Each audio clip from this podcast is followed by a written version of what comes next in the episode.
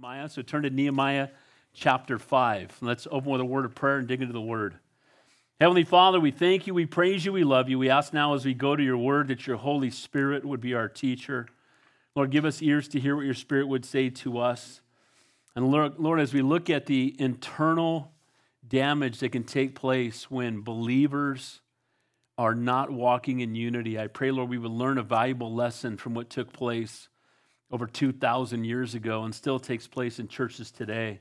May we learn from it, and Lord, help us to walk in unity, uh, to be like minded, to recognize we're all on the same side.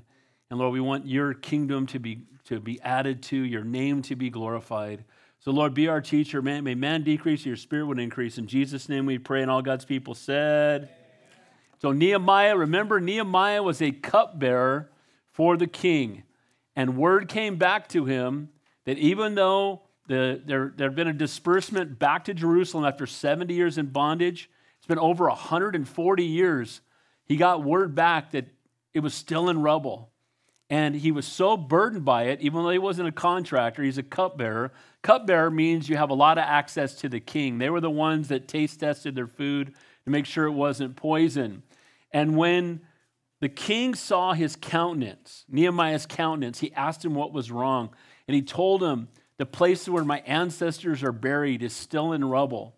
Now, it was the same king who had told him that had stopped the rebuilding of the wall some years earlier because other locals in that area said, if you let them rebuild the wall, they're going to you know, become an enemy of yours. They're going to take the taxes away from the people beyond the river and you'll have less control. And so he put a stop to it. But this shows you what an impact Nehemiah had on this king because this Nehemiah, uh, this king admired Nehemiah so much that he not only told him he could go back and rebuild, but he gave him all the money he needed, all the lumber that he needed, gave him the, the notes that he needed if he ran into people along the way that the king had sent him out.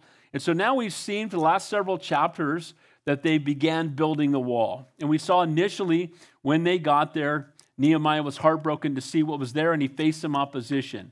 Now, chapters four through six, we're going to be in chapter five tonight. We see six ways that when we're doing the work of God, opposition that we can face. And last week we saw the first two. And the first two uh, that we saw, the first one was mocking and ridicule, seeking to discourage you and make you feel unworthy and incapable of being used by God. Anybody ever felt that way before? You felt incapable, you felt discouraged, you're like, oh, I'm, I don't have that gift, I'm not gifted enough, I couldn't teach the children, I'm not equipped for that, I couldn't do this. And that's what the enemy loves to tell you. You're of no value, you can't do it, and he loves to mock you. And we saw them mocking them as they began to rebuild. They said, you know, a fox will run up on top of that thing and the whole thing will come crumbling down. You guys don't know how to build anything. And they were discouraging them and ridiculing them and mocking them all along the way. Well, when that didn't work, the second thing that came after mocking and ridicule was threats of physical violence. If you continue doing this, we're coming after you. Our armories are going to surround you. We're going to come after you. And the enemy will, will try many different tactics to find the one that will work on you. If it's discouragement, he'll pile that on you. If it's a threat of losing your job for standing for the Lord, he'll bring that. And in this case, they, if mocking and ridicule and discouragement don't work, he turned to physical threats. Now we know we don't fear men, but we fear God, but well, at least we're called not to fear men. But sometimes we do. Sometimes we listen to what men say, sometimes we can be intimidated by them. But you know what? Greater is he that is in us than he that is in the world. Amen? Now, in chapter 5, the threat to the work does not come from the enemy. This time, it's going to come from within the Jews. There's going to be some Jewish people among them that are going to see that uh, some of the people, as we're going to see tonight, are struggling. There's famine in the land. There's, uh, you know, there, there's high taxes. Sounds like California. So there's famine in the land, prices of food going through the roof, prices of taxes going way up. And so some of them, they're serving the Lord and then they're working and they're trying to make sure that they work on the wall, but they also have to make enough money to provide for their family. And we're going to see that some of them are mortgaging their houses to buy food, and others of them are borrowing money to pay their taxes. And sadly, what was happening is some of the other Jewish people were taking advantage of them and charging them what we're going to see in tonight's text is called usury. Literally charging them super high taxes, like getting a payday loan. You don't want one of those, by the way.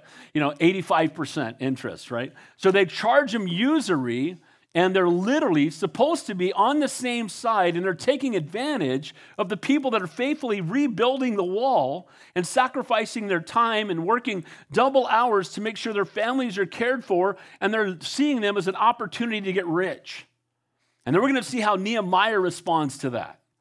Now, I will say this. I'm going to be super, I'm super transparent with you guys anyway, but this is a Thursday night crowd. We're all family. In the last two years of my life, I have seen more inner attacks on ministry in my own personal life than I've seen in 33 years before it. And more that comes from the inside than even comes from the outside. And the enemy knows if it comes from the inside, it hurts more. When it comes from other believers, it's harder. We shouldn't be surprised when people who don't know God act like they don't know God. Amen? Unbelievers, dogs bark, unbelievers, you know, mock God, and we just go, well, they're sinners and they need to be saved. But it's hard when it comes from other believers. And it's hard when that, those attacks come. And so we're going to see that in tonight's text. And I want to give us some ways that we should respond to it. How do we respond when, you know, we're, we're dealing with that? You know, and by the way, the devil loves nothing more than when Christians are fighting with each other. It's his favorite thing. He, he, he has limited resources. He's not omnipresent. He can't be everywhere at once. He's got a limited army. It's big, but it's limited. And so he can't be everywhere all the time. So he's going to go and attack in places where God is doing a great work. And if he goes into a church and he sees that they're already, already fighting with each other, he'll just keep going because he knows, well, they'll take care of each other. I don't even need to bother them. They're going to tear each other up. And you know what? As the body of Christ, we should be just as excited when people get saved down the street at a different denomination than when they get saved here. Amen? We're all on the same team. We're building the kingdom of God. And, you know, I'm trying, one of the things I love, and because you guys give, that now I'm full time for the first time in my life after 35 years, is I'm spending more time with other pastors. I'm able to go to prayer meetings in the morning and things like that. Because, guys, we're all on the same team. We all should be working together. Amen? And that should be our heart. And we're going to see in tonight's text that when we see this stuff from the inside, there's lessons we can learn. So if you grab your outline, it's right there. It's, I tell the message division among God's people, lessons learned from strife among God's people.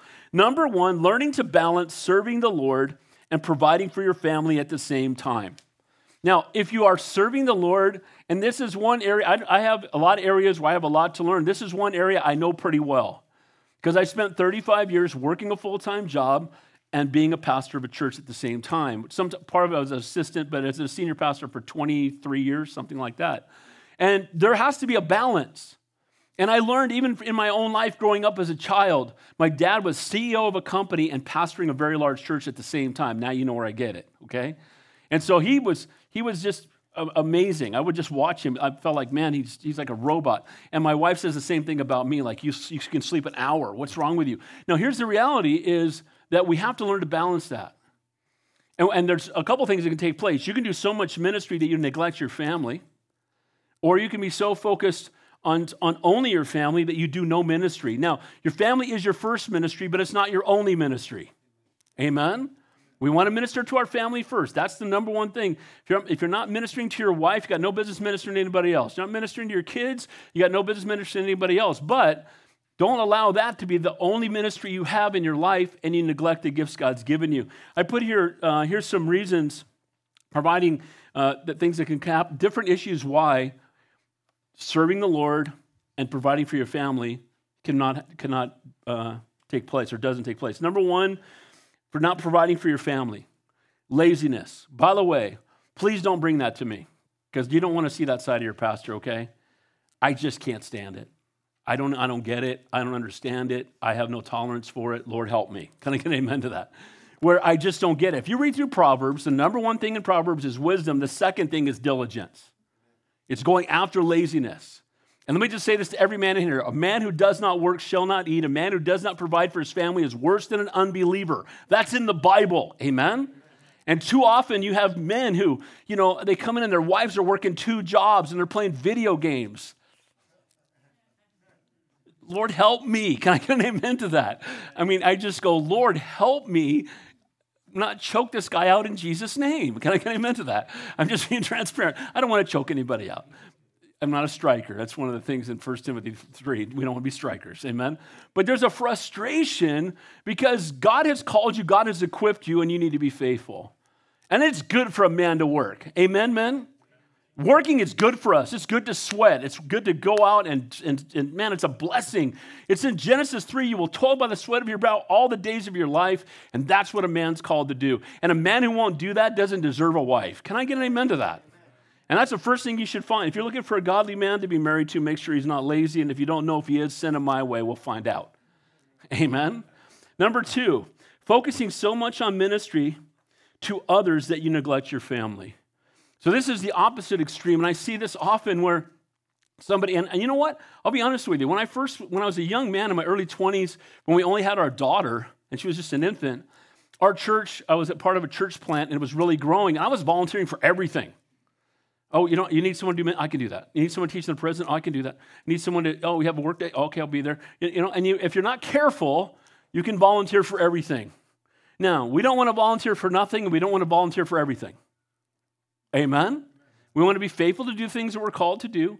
Make sure that our, you know, I still touch base with my wife even now. I will say to I just said it to her three days ago. Hey, babe, am I spending enough time with you? And sometimes she'll go, You spend way too much time with me. No, I'm just kidding. But, you know, we've married for almost 40 years. You know, we, we get it. And we have date nights every week where we just go out to dinner. And we need to do that. And we need to make sure we do that. And I need to make time for her. My wife is my first ministry. And I love all of you, but I love her more. Okay? And I'm good with that. But you know what? There needs to be that balance. Thirdly, outside issues beyond your control can keep you from providing for your family. This is not your fault. You could have health issues. People have health issues and they can't work. And you know what? As a church, we want to help those people. Amen? Um, if you don't know this, in 2009, uh, I had a major, uh, I had a botched surgery that put me in a coma. And I was in a hospital for nine months. And I had 61 surgical procedures, and my medical bills were over $2 million. And when I went into the hospital, I weighed 242 pounds. When I got home, I weighed 138 and I had tubes in my side, and it, it ended up me turning my church over to somebody else not long after I got back because when I came home, my boys, I'd been away from my family for almost a year, and my boys had gone sideways. And so I needed to stop everything and go be their dad. And that's why I'm down here to this. I wouldn't be here, I'd still be there. But God knows what He's doing, amen? But the point is, I was a guy who had worked at a really good job for a long time. It wiped out my entire, entire retirement account. It wiped out, I mean, we came down here, we had just enough money for first and last month's rent, and I had a good job. So, by the grace of God, we were able to build that back up. But I know what it's like to literally get wiped out by medical bills. Literally. And it didn't work for almost a year. My job was almost all commission, and I had my kids in Christian school, and we are paying for that. So, look, there are things beyond your control. But when they're beyond your control, God is in control. And God knows what you're going through. And there are times we're going to see that in tonight's text. This is what's going to happen to the Jews tonight. They're going to be faithfully building the wall and faithfully trying to work. And then they're going to get hit with a famine and high priced food. And then they're going to have taxes go through the roof. And they're going to try to hold it all together. And a lot of this is beyond their control. So when it's, when it's beyond your control, come ask for help. We want to help you. Amen? We're the body of Christ. And then finally, poor stewardship of the resources God gives you. You know, I don't, we haven't done this here, but we used to have a, there's a couple different things you can use uh, uh, Crown Financial. I know there's different people in our church that help with finances. If you struggle with your finances and you need help with them, uh, we might put together a class. Dave Ramsey, just there's different classes like that that are based on biblical truth. And I want to encourage you that we just need to be good stewards of what God gives us. Amen? And some of us need help with that. If you need help with that, that's okay. We want to help you with that as well. So these are four reasons why that people don't provide. We're going to see in tonight's text, it's going to be the third one. Number two is confronting those that are in the wrong. So when there's division amongst God's people, there are going to be times when people are outside of God's will and they're acting contrary to the word of God and they're bringing division within the body of Christ. And if we sit back and do nothing, we're letting the division happen. We sit back and say nothing out of fear. You, you saw what I wrote there uh, proclaiming the truth without compromise with the hope of restoring the wayward brother. It's where I get the term Christians stab each other in the front. And there are times when we see people, and we've, and we've had it here, and I've had it every ministry I've been a part of, where people are doing things that are devices. I mean, you have to address it. And you have to love them enough to tell them the truth. Now, fortunately, I'm not real shy about telling the truth by the grace of God. And I try to be loving and I try to be gracious, but I promise, eh, as the pastor, I'm accountable one day. If wolves are wandering in this church, we're going to have to address that. Amen? And it'll bring division in the body of Christ, but we need to confront people that are in the wrong. Now, we need to do, speak the truth and we need to do it in love, but don't apologize for the truth. Don't apologize for the Bible. Amen? I'm dealing with something completely outside of our church, and I had to make a really hard, and I was with five other guys, and the other four wanted to go another direction. I'm like, that's not the truth. We're not doing that. Don't put me on the board if you want to do it that way. I'll, I'll resign. And we ended up doing what we needed to do, and it was not easy, and it was difficult. But guys, we have to stand for the truth when nobody else will. Amen? And we need to confront it when it comes into the church. And we want to confront it to bring restoration, not destruction. Why is there godly discipline? It's to restore people, not to destroy people. Amen? If, I'm, if I get outside of God's will, please come confront me. Please. I want you to. Because, you know, hey, Pastor Dave, when you said that or that attitude or what, tell me, please. Because don't, how many want to walk in the center of God's will? So if we get outside of it, don't you want somebody to love you enough to say, hey, you know, that behavior, or, you know, the way you said that, or I saw you doing this, we're not doing it because we want to be sin sniffers and be the, you know, the Holy Spirit police. No, what we want to do is we want to love people enough to draw them back into a closer relationship with the Lord. Amen? Number three, by being a godly example. How many of you guys need more godly examples in your life? And how many of you want to be a godly example? You know, often you're the only Christian some people know, or at least outspoken Christian. And you may be the only example of, of, of Christ to some people that are in your life. And you know what? We want to be a godly example. Look, we're all sinners saved by grace, and we'll never be a, a, you know, we'll never be the perfect example of Jesus. That won't happen. But Jesus did tell us, "Be holy, for I am holy," and He did tell us that he, he walks with us and He's given us His Holy Spirit so we can walk in faithful obedience to the Lord. And guys, obedience and faithfulness should not just be our goal, it should be the passion of our life. Amen? I want to live a holy, you've heard me say it, God put this on my heart years ago holiness for me, grace for everyone else. Just, Lord, help me to live a holy life. I've seen people near me in the not too distant past who have fallen. And every time I see that happen, it makes me want to live an even more holy life. Amen?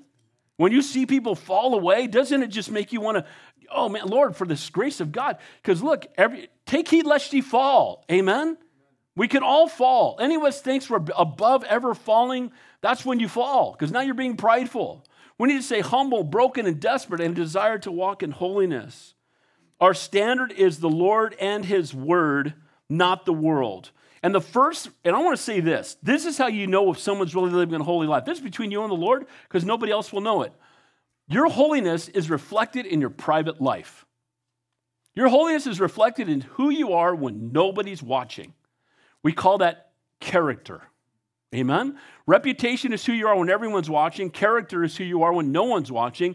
And the real person you are is the person you are when you're by yourself when nobody else is around when you're looking at your phone by yourself what are you looking at when you're you know on your own doing things and looking at things and imbibing in things what are you doing when no one else is there because when no one else is there the lord is there and true holiness is seen in how you act when you're only with him and that's my prayer daily for me. Lord, I want to be so close to you that I can hear you whisper. I want to, I want to feel your breath on the back of my, I want to be so close to you, Lord.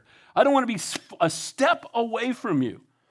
And I want to encourage all of us to be a godly example, and then our standard is the Word of God, and it starts in our private life. The other thing we'll see in somebody who's a godly example, they give generously, they serve faithfully, and they esteem others greater than themselves. Let me say that again. They give generously, they serve faithfully, and they esteem others greater than ourselves. That's what we're going to see Nehemiah do tonight. He's going to give generously, he's going to serve faithfully, and he's going to esteem others greater than himself. That's where we get the term for agape. Agape is a selfless love that loves someone outside of itself more than itself. It's a love that gives. As believers, we should be the most generous, loving, greatest servants, and most giving people on the planet. Amen?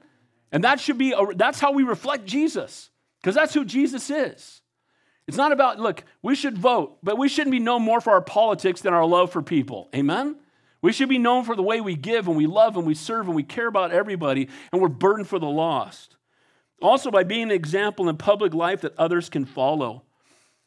I pray that if, if your neighbors found out you were a Christian, they wouldn't be shocked. If your coworkers, he's saved, really? I mean, they, we want them, you know, we don't want them to be, we don't want them to be shocked. I've told this story before. We had an art department in San Jose, and, and uh, I had a, Bible study we taught in the office, and a couple of my assistant pastors came out of that Bible study. But I had a friend from high school, and, and he was, you know, he had a nickname. I won't say it because he might be watching. But we had a nickname. I hope he is. God bless you. But here's the reality that he had a nickname that had to deal with how much he drank. He was drunk all the time. He just had a lot of things. He's a womanizer and you know all this stuff. And so we're over in the art department one day, and I was inviting people to church. And we were talking about the Lord, and, and then uh, the guy walked over and he goes, "Oh, I'm a Christian too." And literally, all five of the artists got out of their chairs, fell on the ground, and started laughing. Now, that's not the response you want when you tell people you're a Christian. Amen. We should be an example, and people should look and if they say you're, they don't say you're perfect. they'll go, yeah, that, that sounds right. That sounds right. I see how they treat people. I see how they're how kind and loving they are. I see how hard they work. They're, you know, we should be the best workers in the building. Amen. Lastly, I, I, know I'm telling you what I'm going to tell you, then I'll tell you, then I'll tell you what I told you. I do it every week, right? So I'm, I'm going in depth here. Live every day with an eternal focus. You know what changes your priorities? An eternal focus. When you're thinking about eternity, you're a lot less worried about, you know, the nick in your car door, and you're more worried about people getting saved. Amen? And what happens is when we get caught up in the things, and look, we should be good stewards of our stuff, but all the stuff's going to burn. You have to see a hearse pulling a U-Haul, amen? You know, when we die, it won't matter. Get, they say, how much did he leave behind? All of it, amen? And that's what happens. And then finally, seek only to glorify God, never to promote yourself. It's not about you, it's about him. We, I hope they would forget our name and remember his. And then finally, the last point here of lessons learned through strife uh, amongst God's people is seeking praise only from God, never from man, living every moment of every day to please and honor the Lord. I feel like I already preached the whole message, didn't you? That's the point. Tell you what I'm going to tell you, then tell you, tell you what I told you, and hopefully you'll remember it. Amen? So let's begin there looking at verse 1. Uh, and then point number one there division among God's people, lessons learned from strife among God's people, learning to balance serving the Lord and providing for our family at the same time. So, chapter four ended with a victory. They were back at work. they they've got the wall 50% done. That's a great landmark for them because it'd been 140 years of lying in rubble, and now the wall's halfway done. They're getting the gates in order. It looks like they're making progress. Look at verse 1. And there was a great outcry of the people and their wives against the Jewish brethren. So there was, chapter 4 ended on this high note. The people of God were doing the work of God, and they had done it despite the obstacles, despite the mocking, despite the ridicule, despite the threats of physical violence. They had just kept working. And what's amazing is those attacks of the enemy didn't stop them, but stuff from the inside is going to be the closest thing to them giving up, and it's in tonight's text. It's not the outward attacks from the enemy, it's going to be the inward struggles amongst their own people. And so there's an outcry amongst the people and their wives. So here's what, we're learning these guys are working all day on the wall, and then that's taking away some of their hours to provide for their family. And then they're providing for their family, and then the outcry comes from their wives, the ones who are at home taking care of the children, because now there's no food. And they're not being taken care of properly. And we're going to see that it's not just because they're working, we're going to see because they're being taken advantage of. Because notice what it says at the end of that verse against their who? Their what? Their Jewish brethren. It's not against the Moabites and the Ammonites. It's not the, the nations that surround them. It's people within their own tribe. It's people that should be helping with the ministry that's taking place there. And there's an outcry by the women against them. In this section, there's no mention of work being done on the wall, indicating the work is stopped. This is so heavy that the work comes to a screeching halt. They've been working for a time, time enough to get the wall halfway built, and this outcry comes, and the work stopped because of strife amongst God's people. The enemy could not stop the work by direct attack, but the work stopped when God's people weren't unified and working together. And when God's people fight one another, they are neither fighting the real enemy nor getting the work done. Let me say that again. When God's people are fighting with each other, they're fighting with the wrong enemy and they're not getting the work done. In Santa Cruz, I used to do this all the time. I never could make it happen. We'd get together with all the pastors and I would say, hey guys, we pastor in the tofu tie-dye new age lesbian capital of the united states okay?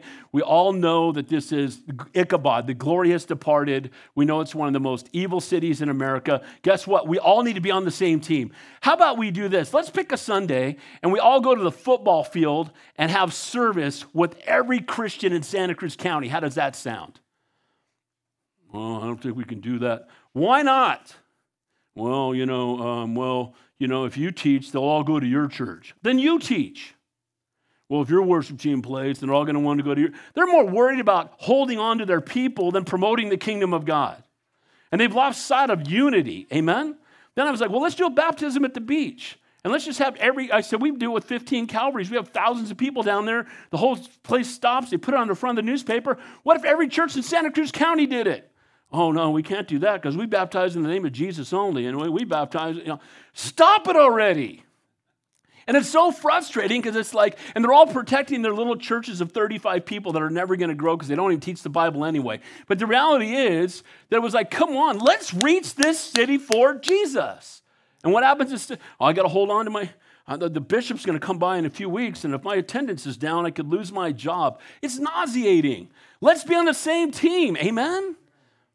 And so we have here that the unity is being challenged, and that will destroy this building of the wall faster than anything else. And what will keep, you know, I would just love it. Can you imagine if every church in the Conejo Valley, if we went to the biggest venue we could find and we packed it out and we just worshiped all day? How about that? And you know what? We need more of that. Amen? And sadly, what happens is everybody's protecting their turf and their territory. So, this, what was the source of the outcry? That caused the work of God to come to an abrupt halt. The people were working diligently in the midst of great opposition, but now they were unable to provide for their families. Look at verse 2. And it says there in verse 2 so the wives are crying out, hey, God, you know, what's going on? We're going to see that the, the building stops. It says, For there were those who said, We, our sons and our daughters are many. Therefore, let us get grain that we may eat and live. While Nehemiah is a book about rebuilding the walls of Jerusalem and bringing God's people into a place of peace, security, and blessing, this section deals with a very practical issue of counting the costs and learning to balance your service to the Lord with providing for, with your family. So some of the wives are crying out, Yeah, my husband's gone all day. He's working on the wall and he's got one hand on a trowel, another hand on a sword. And then he leaves from there and he goes over here and till, tills the field for a while. But not, we're not getting enough done because there's a famine in the land and the price of food has gone up and they're taxing us into the ground. And what are you going to do about it because my family's starving? Is that a valid question? It's a valid question. And they're asking, what can we do? Our sons and our daughters are starving. I'll tell you what, I'd rather be drugged behind a truck through gravel from here to New York than have my kids starving. How about you? I found out at one point one of my kids, uh, they were married and they didn't tell us. And one of my, my son in law, his checks were bouncing from both jobs he was working. We went to visit them with a surprise. We went into their house, they had no food. And I cried for three days. And they had little kids and they were buying food for the kids and they were going without. And I was, I was in tears. My, my wife and I went over to the grocery store next door and got a $2,000 gift card. don't ever not have food ever again, right? Because you don't want your family starving. And they didn't want to ask us for help. And we're like, look, look you're our kids. So they, can you imagine the mom? Okay, I get that you're working on the wall, okay? And I know that you're working. We don't have any food. You need to fix this. The outcry is coming from the women for their children. And the men need to listen. Amen? Can't let the children starve. And again, so not providing, as we talked about, there's different reasons. Now, again, the people here are not providing, it's not these other reasons, but I want to go over them again because it's important. Number one reason why people don't provide is they're lazy. Genesis 3 says you will toil by the sweat of your brow the days of your life. That's not the case here. These guys had a trowel in one hand, a sword in the other hand, and they were working in their off hours. So that's not why they're not being fed. But so that, a lot of times that's why, in, even in churches today, people aren't getting fed because men aren't working. They're not. Uh, secondly, focus so much time on ministering to others. Again, your first ministry is your family. Thirdly, outside issues beyond your control. That's what's going to take place. So, what's taking place is these guys are serving because they know this is God's work. They feel called to do it. They're also doing the best they can to provide for their family, but these outside issues are making it impossible. And so, they're going to need some outside help. They're going to need to address this. And then finally, poor stewardship. So, the lessons for us all to learn for when it comes to faithfully serving, giving, and providing. Again, most of the time, money problems. It, now, the money problem here is not the money problem you usually see. Money problem, and when you're building a wall, is you usually run out of money for the wall. Or you run, you know, you're building a church, you run out of money for the church. You run out of money for the house. The Bible says to count the cost. That's not what happened here. You know why? Because they have all the materials they need and the money they need that was given by the king to rebuild. So that's not the problem. The problem is the people doing the work and making sure that their families are provided for. And so this is a very serious question. So let us get grain that we may eat. People had money problems because they worked hard on the wall. They didn't spend enough time on providing for the needs of their household and because of the prices all around them going through the roof. Ministering to the needs of God's people takes time, and time spent doing ministry is time away from making money often. So there needs to be a balance. So I've, I've met people that are so caught up in their their uh, career that they never have time to serve the Lord. And then you have people that want to serve the Lord, so they just neglect working at all, and then their family's not taken care of. Both of those are wrong. Both of those are wrong. We should work enough to provide for our families, but we don't make our career the priority to the exclusion of serving the Lord. Amen? And your workplace, by the way, is your mission field. So we need to be a good steward of our time, very diligent if we're going to have both effective both ministry and providing for our family. Now, notice what it says. It starts to tell us why this is taking place. Look at verse 3. There were also some who said, We mortgaged our lands and our vineyards and our houses that we might buy, the, buy grain because of the famine. So some had worked hard, had, had bought property, they had vineyards on the land, and they were, and then because of this great famine taking place, they had to mortgage everything just so they could buy food. By the way, been to the grocery store lately? My word. Unreal. Like groceries have doubled, right? And you go buy, you know, you buy three bags of groceries and you're like, did I buy a car? You know, I mean, you know, it's amazing how much groceries have gone up. And the reality is that most of us, we're okay. But for some people, it's devastating. For some people, they have to pick between having $6 a gallon gas or, or a $22 taco, right? I mean, it's, it's like expensive. And so these people are dealing with this. This is a real problem. And it's a problem outside of their ability, you know, to just fix it on their own. So there's famine. So when the famine, there's less food, there's less food, food's more expensive. And so they're dealing with this. Now, it was so expensive they mortgaged their house. Can you imagine taking a second out on your house you could buy groceries? But that's what they're doing. And we're going to find that the people giving them the mortgages are charging them through the nose. They're, they're taking usury, they're taking advantage of people who are starving at their weakest moment. Now, famine is certainly not one of no one's fault. And again, many financials really aren't ours. And again, in our case, often it can be medical bills, uh, you know, you get laid off. Maybe your industry just lays off. We're seeing that happen all over the country right now. They just shut down a whole business and lay off 4,000 people. It has nothing to do with how hard you worked. And they just let you go.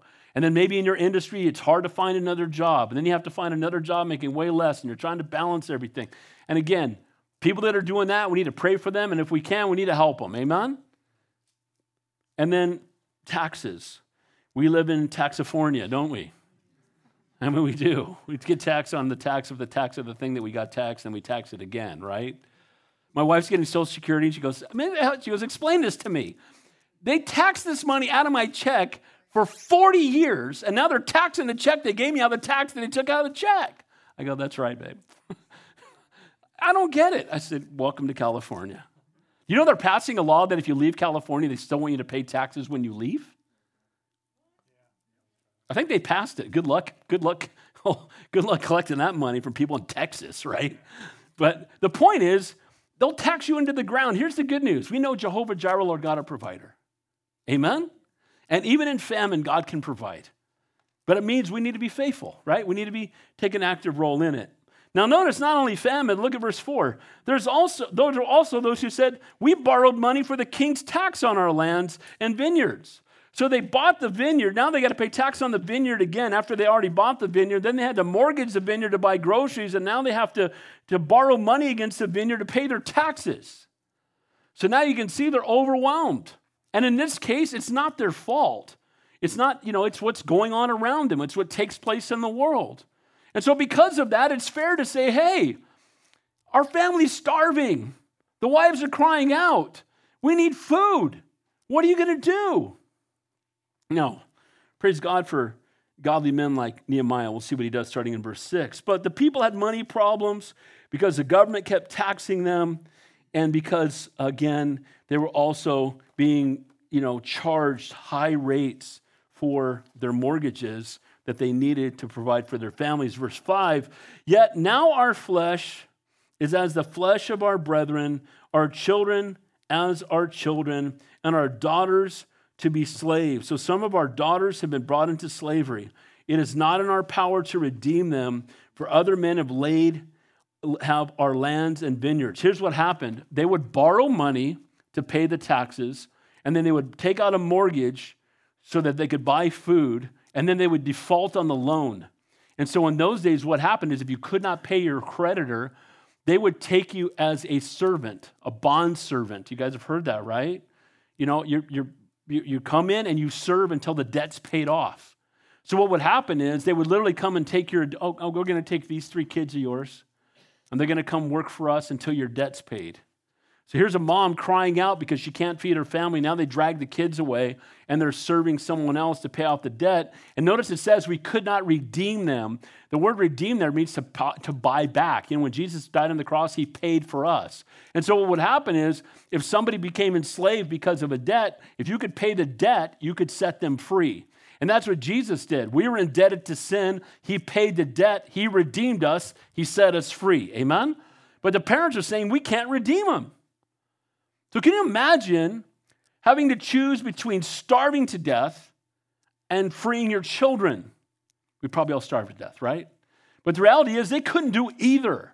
So, you see this mess that's taking place. And oh, by the way, most of these people we're talking about are working on the wall and doing God's work and are also working hard to provide for their families. And all of this is taking place at the same time.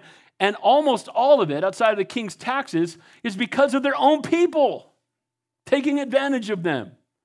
And that's what the enemy loves is when God's people are taking advantage of their own people.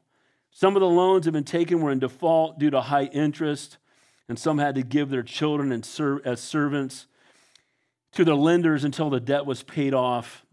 And it's not unusual for money problems to create strife and to completely disrupt what God wants to do. And if Nehemiah and his people did not find a way to do, do what God wanted them to do with their money and money problems, the work of God would be stopped. If they don't fix this, it's going to be stopped. The wall's not going to be built. What Satan couldn't stop, this might stop. What Satan can't do to the church, the church might do to itself. If we fight with each other, if we're not in unity with each other, if we're bad mouthing each other, you hear people say that you Christians can't even agree with each other. Why would I want to serve the God that you serve? Guys, let's make sure that when we talk about other believers, uh, prayer praise. Amen? Prayer praise, I raise my kids with that. Prayer, prayer praise. Say something nice. If you can't pray for them, if you can't do either one, take it to Shutty Town. Can I get an amen to that? That's how we raise our kids. So we sometimes want to separate what we do with our money from our walk with God. And I want to just say this that's a huge deception of the enemy. Every dollar you own belongs to the Lord. Amen? The house you live in is the Lord's house. You're driving God's car, you're wearing God's clothes. Be good stewards of it. Amen? And so when we buy a house, that's a, that's a spiritual decision. Amen? When we get a new job, that's a spiritual decision. when we decide to move for Zillow, that's a spiritual decision, right? And all of those things, now again, we want to be good stewards, and yeah, having a house is a good thing, and God's provision, praise God for it. But sometimes we'll be so heavily into a house that we, we're working 80 hours a week, and now we can't fellowship. And now we can't, because we, we made a decision that should have been a spiritual one, and we didn't make it that way. Or we take a, a promotion at work that we know is going to take us far away from our family for great lengths of time, and it destroys our marriage. and our. So these are all spiritual problems, and these are all things we should take to the Lord. Amen? It's a spiritual issue. And so, if we don't handle our money with the right heart and make financial decisions with an eye on eternity, and make financial decisions with an eye on eternity, we can make mistakes that will affect the work of God in our lives for years and years. Uh, I, I, think I shared this once before. Many years ago, when we were living in Lancaster, there was a house that my wife and I used to drive by. We had a very nice house already. I had a really good job. This is before I was a pastor, even. It was early on. And uh, we drove by this house, and every time we drive by it, my wife would want to stop and look at it. And it was this beautiful, beautiful house. My wife was in love. And every time we'd be driving somewhere, drive by the house. We'd drive by the house on the way. So one day, a guy in my, uh, our church comes by and he goes, Hey, Dave, you know that house that your wife loves? It got foreclosed on, it's for sale. Now, we already had a nice house, but this was a really nice house. So I drove over there and I could not believe how inexpensive. Now, to give you an idea, this is in the 80s in Lancaster. This house was 7,000 square feet. It had a humongous swimming pool, tennis courts. It had a guest house in the back that was filled with uh, an arcade kind of thing. And I thought this would be amazing for our, I was a youth pastor. This was when I first became a youth pastor. I wasn't a senior pastor yet. I thought, man, we can have the whole youth group over here. We can have the church over here for baptisms. Now, here's the crazy part. Guess how much they were selling it for? Two ninety nine. Two ninety nine. I bought a house for 210 that was uh, 290. The house had sold for like 700. It defaulted on the loan and they wanted 299.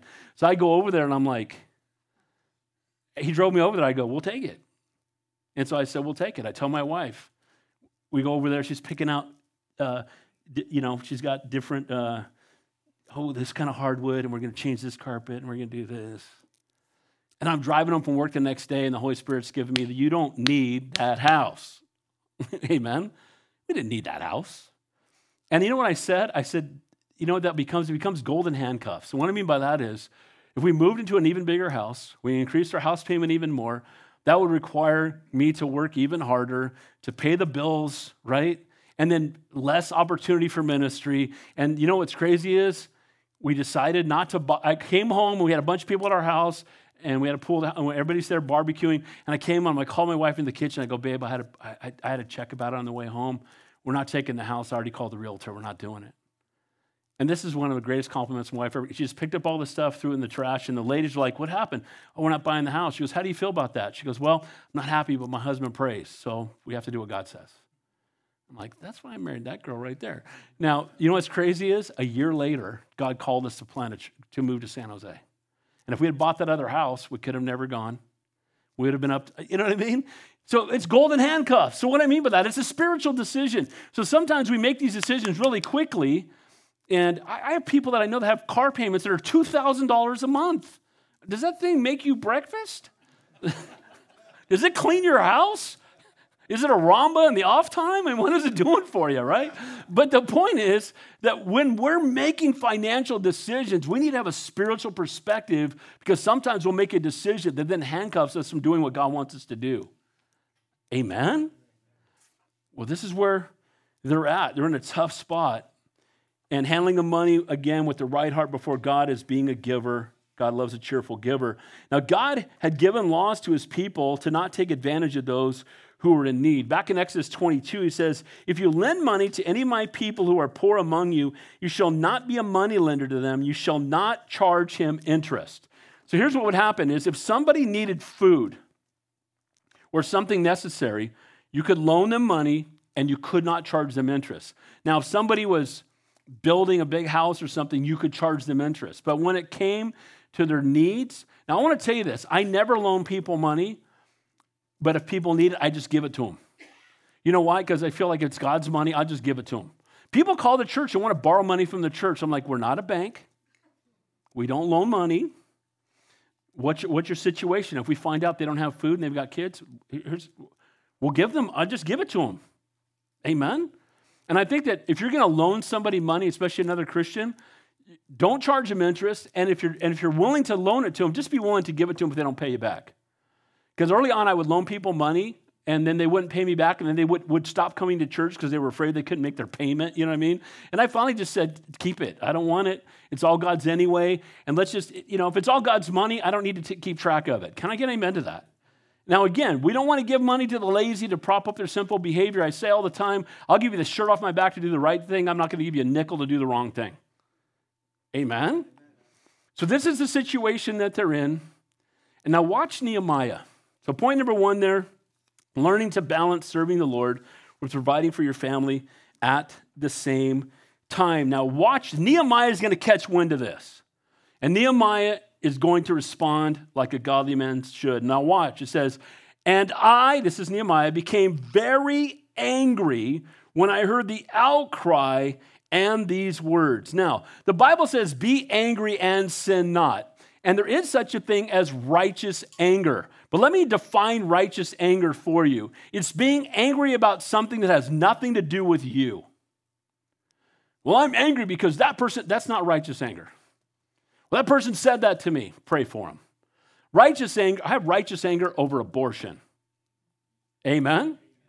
Innocent babies are being killed. That's righteous anger. I get righteously angry about things like that. Well, he's righteously angry. Why is he angry? Because he's gonna he's found out that the people are starving. He's found out that there's usury and they're being charged into the ground. And he's angered by it. And now he's going to bring some exhortation. Again, there is actually a place for anger in a person's life, but again, be angry and sin not. And again, you're going to see that even though he's angry, watch how he responds. You know, Jesus was angry. We ever see Jesus angry? When was Jesus angry? Money changers, right? It says in John chapter 2, and the Jews, uh, Passover was at hand, and Jesus went up to Jerusalem. He found the temple that they sold oxen and sheep and doves, and the changers of money sitting. And when he had made a scourge of small cords, he drove them out of the temple. So literally, he took a whip and drove them out of the temple because they were changing money at a higher rate, ripping people off.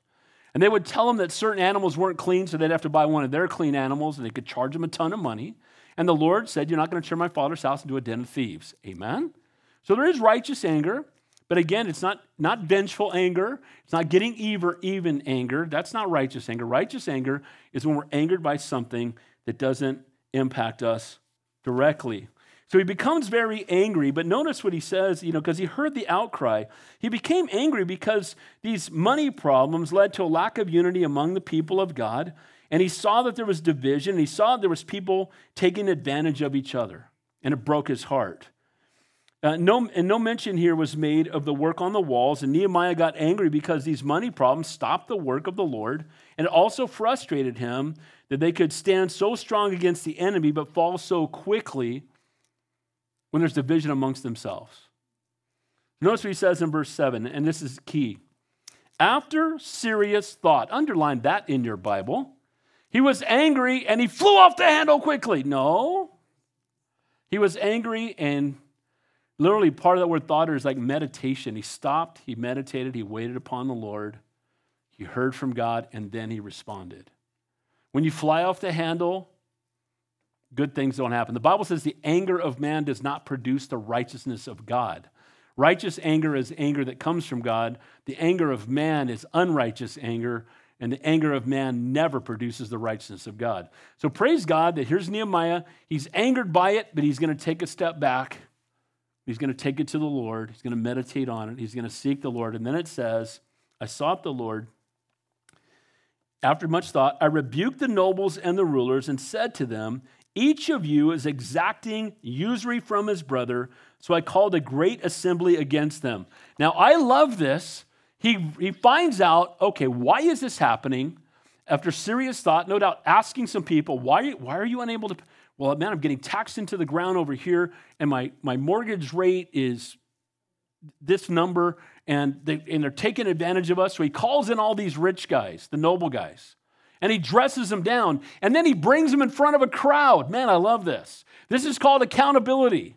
He calls in all the people. Hey, everybody, let's, let's mount up. These are the guys that are charging you too much. And they're going to stop doing that right now. Gotta love Nehemiah. Praise the Lord. Amen.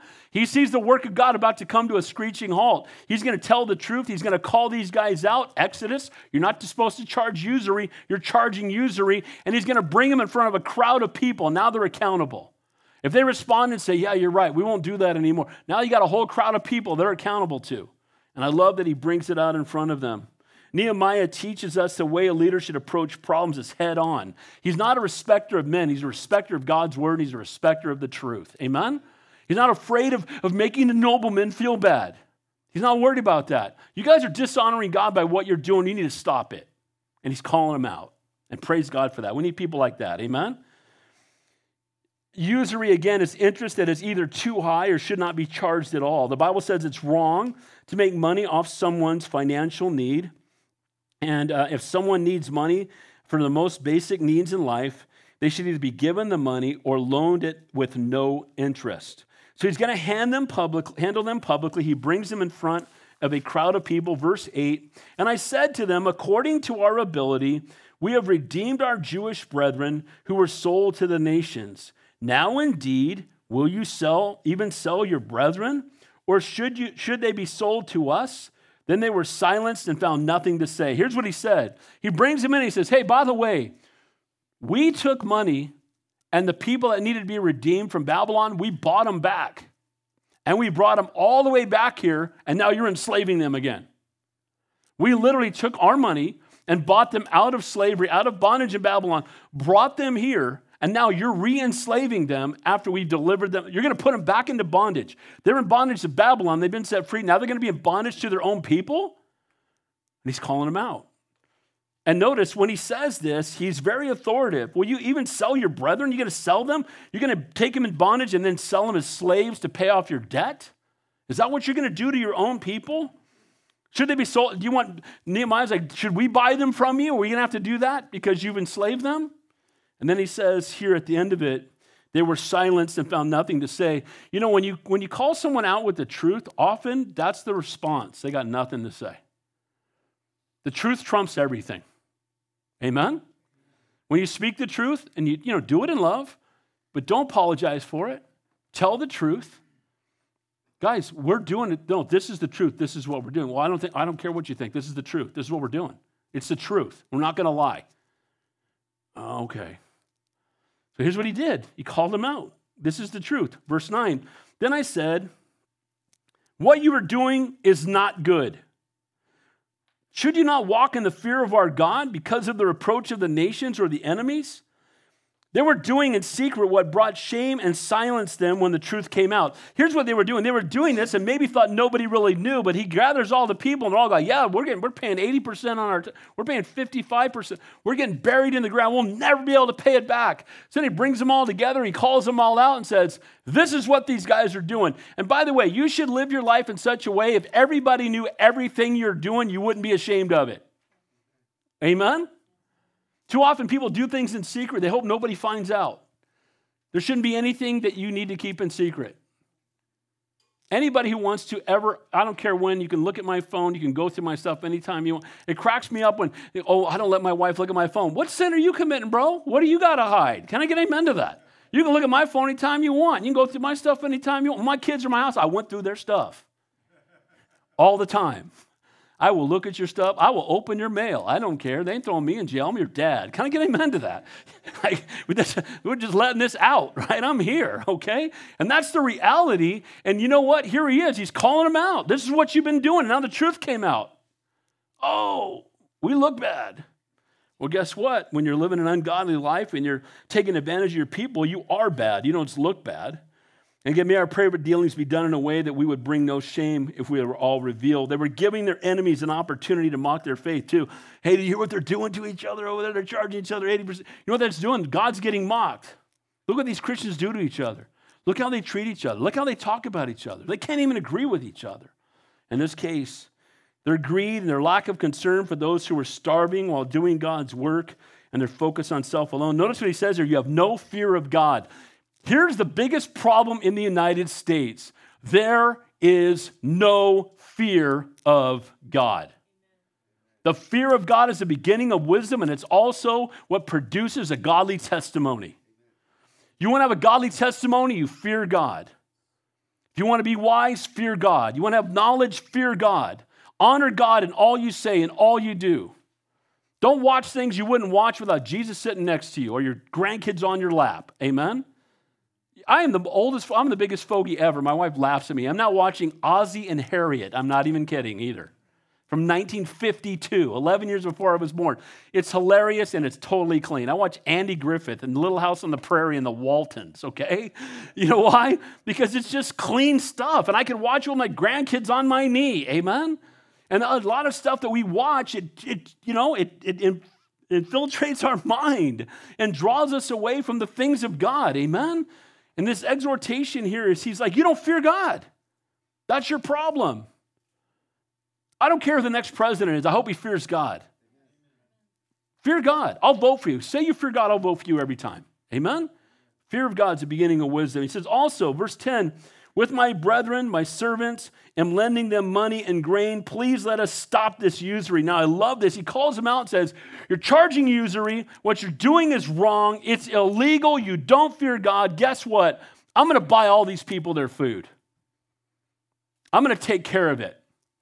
I'm going to bail these people out. This is Nehemiah is going to use his own money and the money of others to get these people uh, back on their feet and he's going to do it. God bless him. Amen? He doesn't just say somebody should help him, he's going to help him himself. That's what a leader does. Opens up his wallet and does it himself. And I love that picture there in verse 10. Nehemiah not only rebukes them for their behavior, he leads by example. He lends those in need money and grain without charging interest or just gave it to them.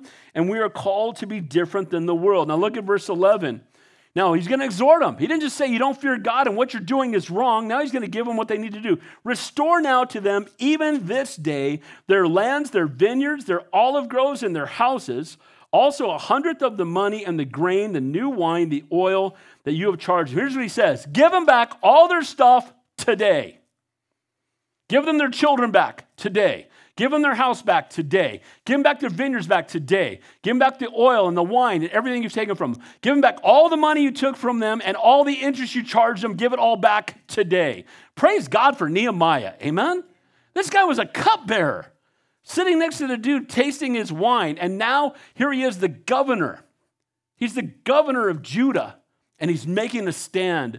And we need godly men and women like that. Amen? And I love what he says this day. He doesn't say, when you get around to it when you feel more comfortable, when you can move your money around. Fix it today. And guys, when we repent, we need to fix it today with God. Amen? Lord, uh, I, Lord, please forgive me. I'll try in the next six months to do better. No, today. I'm getting behind. It's okay. It's good stuff. Amen? Look at verse 12 and 13. Now, watch this. So they said, We will restore it and will require nothing from them, and we will do as you say. Now, it's easy to say that, it's another thing to do that. It's easy to be caught and go, okay, I'll never do it again. Now, I love this. They're caught, and they said, we'll do it. We'll do it. Now, there's a lot of pressure. They have a crowd there, remember? He's gathered a crowd, a great assembly. They're, they're in front of the great assembly. How we'll do Okay, we'll do it right We'll, we'll do it. By the way, you don't fear God. Okay. And by the way, I'm going to pay all their debts. Okay. And you need to do all of it. And they go, okay, we'll do it. Now, watch what he does. I love this. Watch what he does. Then I called the priests and required an oath from them that they would do according to their promise. Okay, are you going to do it? Hey, priest, come on out here. Come on, let's go. Come on. All right, bring it out. Bring it out. Okay, let's do the covenant before God thing with these guys right now. All right, come on up. All right, we're going to make a covenant. We're going to make a sacrifice, and you're going to make a covenant right now before all these people and before Almighty God. Okay, now, what are you going to do? And he's making them make a covenant before the Lord. By the way, the Bible says when you made those covenants, if you disobeyed God, that often God would strike you down dead. They would cut an animal in half. You'd walk between it to say, We've made this oath. And so they're making this oath, they're making this promise. And he's saying, Well, look, let's make sure that you're serious about this promise. God bless me. Don't you like this guy better every chapter?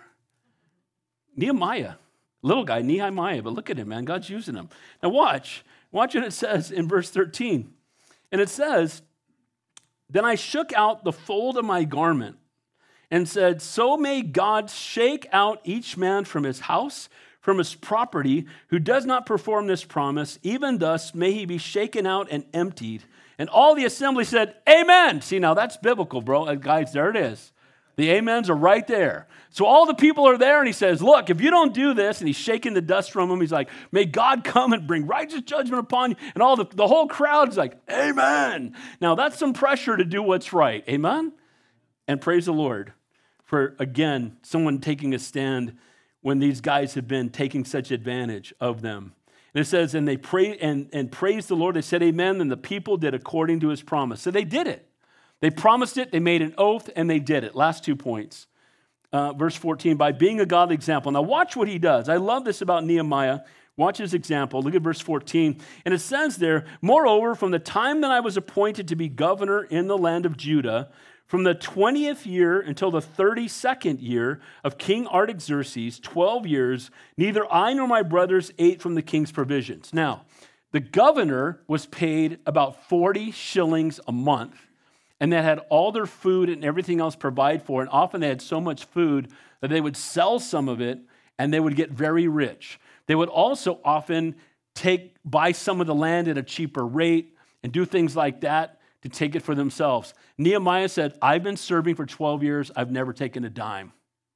I don't want any of the money because my people are already taxed enough and they're not going to have to be paying taxes to me. And I'm not going to touch any, any of that stuff. I'm not going to use it for me. So he doesn't just preach it, he lives it. Amen? This is a man who gives and loves and serves, and he's leading by a godly example. Then he says in verse 15, But the former governors who were before me laid burdens on the people and took from them their bread and their wine, besides 40 shekels of silver. Yes, even their servants bore rule over them, but I did not do so because of what? Fear of God. I'm doing this for God. I'm not doing this for the world. I don't. Isn't it amazing we have, we have politicians that make 190,000 a year? They go into office after 10 years and they're worth 30 million. How did that happen? What stock are you buying? How did you go from making 190? You've made 1.9 million dollars in 10 years, had to live off of that money, and now you're worth 30 million. Pelosi, you know how does that work out? Right? It's just nuts. How does something crooked's going on somewhere, right? And isn't it great to have an honest king? Nehemiah said, Yeah, I was supposed to, I'm not getting paid. I don't want it. Watch this. It gets even better as we finish up here. You got to love this guy more. He said, Indeed, I also continued the work which was on the wall, and we did not buy any land. See, we didn't go out and buy any land. I'm not investing in the temporal, I'm investing in the eternal. He was working on the wall while he wasn't being paid as governor. He was also leading. All my servants were gathered there for the work. So he had servants that were given to him to serve as king. He just had them working on the wall next to him. He just had all of them doing God's work with him. Instead of serving him, they were serving the Lord. Instead of getting taxing the people, he used it for the Lord and for and he's going to use it for the people. Now watch what it says here. Verse 16. Indeed, I continued to work on the wall. Verse 17 at the bottom. And at my table were 150 Jews and rulers, besides those who came to us from the nation around us. Now that which was prepared daily was one ox and six choice sheep. Also, fowl were prepared for me, and every and one every 10 days an abundance of all kinds of wine. Yet in spite of all this i did not demand the governor's provisions because the bondage was heavy on the people. All this food was made. So you know what he did? He brought people in and fed them instead of having all this food for himself he's bringing in 150 people at a time and saying sit on down. We're going to feed all of you. So instead of taking it for himself he used it to minister to others. Guys that's exactly what we're supposed to do with what god gives us it's not about building our kingdom. It's not about making ourselves as comfortable as possible. And we should be good stewards of God's resources. But, guys, when this time is coming past, only what we've done for Christ will last. And we want to invest in stuff that will outlast this life. Amen? So, point number three there for is by being a godly, is this a godly example? He's not just telling them it, he's doing it. He's a king that's not getting paid for 12 years and he's still working and providing for himself. And then he takes all the food that's given to him that he could resell and he's feeding people with it. And then he's not buying land at a discounted rate, which kings usually did. He had an eternal perspective. He was focused on God and focused on men because he feared God. And then the last verse says this, and I love it Remember me, my God, for good according to all that I have done for this people. Speak, he's seeking praise only from God, never from men. This seems a little arrogant, like he's asking God to bless him for the good he's doing. But do you know that God will bless you for the good that you do for his kingdom? And he says we're not to seek the praise of men, but you know what? We can seek the praise of God because he wants to. He wants to bless you. He wants to give you crowns in heaven. Some people say, Well, I don't want a crown. Well, you know, I don't know that I need a crown, but he says I should want one, so I want one. Amen? And most people believe when we get the crowns in heaven, we're just going to throw them all back at his feet. And I want to have some crowns to throw back at his feet. How about you? And I want to be, I want to be faithful to serve the Lord and to be used for his kingdom. He lived every moment and every day to please and honor the Lord. Uh, if I had another kid, I'd be holding Nehemiah might be wrapping up in that in that name, that, name, that list name, right? I just love this guy more every every chapter that I read about him, every chapter that I study. I've never taught through this book in my life. Did you know that? It's my first time teaching through this book. And so I, I'm loving it. I'm being blessed by it. So, in closing, division among God's people, lessons learned from strife among God's people. First of all, we must learn to balance serving the Lord and providing for our family at the same time. And again, it's not either or, it should be both. And I get it. You know, if you have health issues, if you have, if you have different reasons why you can't do certain things, I totally get it. But at the very, you know, but make sure that you're providing for your family and make sure that you're doing what you can to minister to others. And you know what? Ministry doesn't have to be at the church. You can be salt and light at your workplace. You know, when you go to work, the Holy Spirit just entered the building. Amen? And we should be sensitive that, Lord, use me wherever I am, wherever I go. I hand out about, I hand about 10 of these a day. 10 to 15 of these a day. I carry them everywhere I go.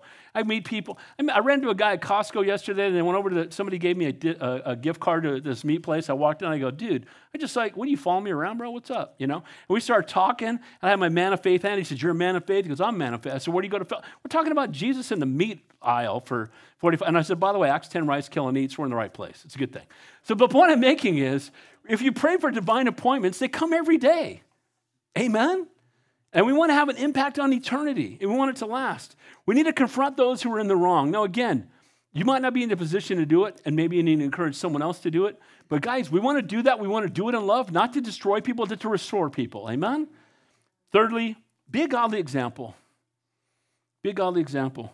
I pray that we will live in such a way that people would see Jesus in us. And I know that doesn't even sound like we're worthy to even think about that, but God's called, called us Christian means little Christ, followers of Christ. Amen? And we should live in such a way that when people see us, they want to know the person that we serve. And then finally, may we seek only the praise of God, never the praise of man. Heavenly Father, we thank you, we praise you, we love you. We thank you for your word. We thank you for the examples we've seen in tonight's text. And Lord, I pray that there would be unity in the body of Christ in the Conejo Valley and beyond. Help us, Lord, not to seek to build our church, but your kingdom.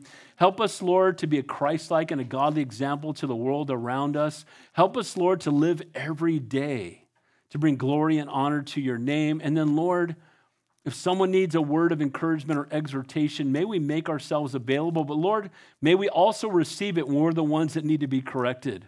And Lord, we just ask that you would be glorified I pray that you do exceedingly abundantly of all we could ask or think. I pray for divine appointments in the coming days.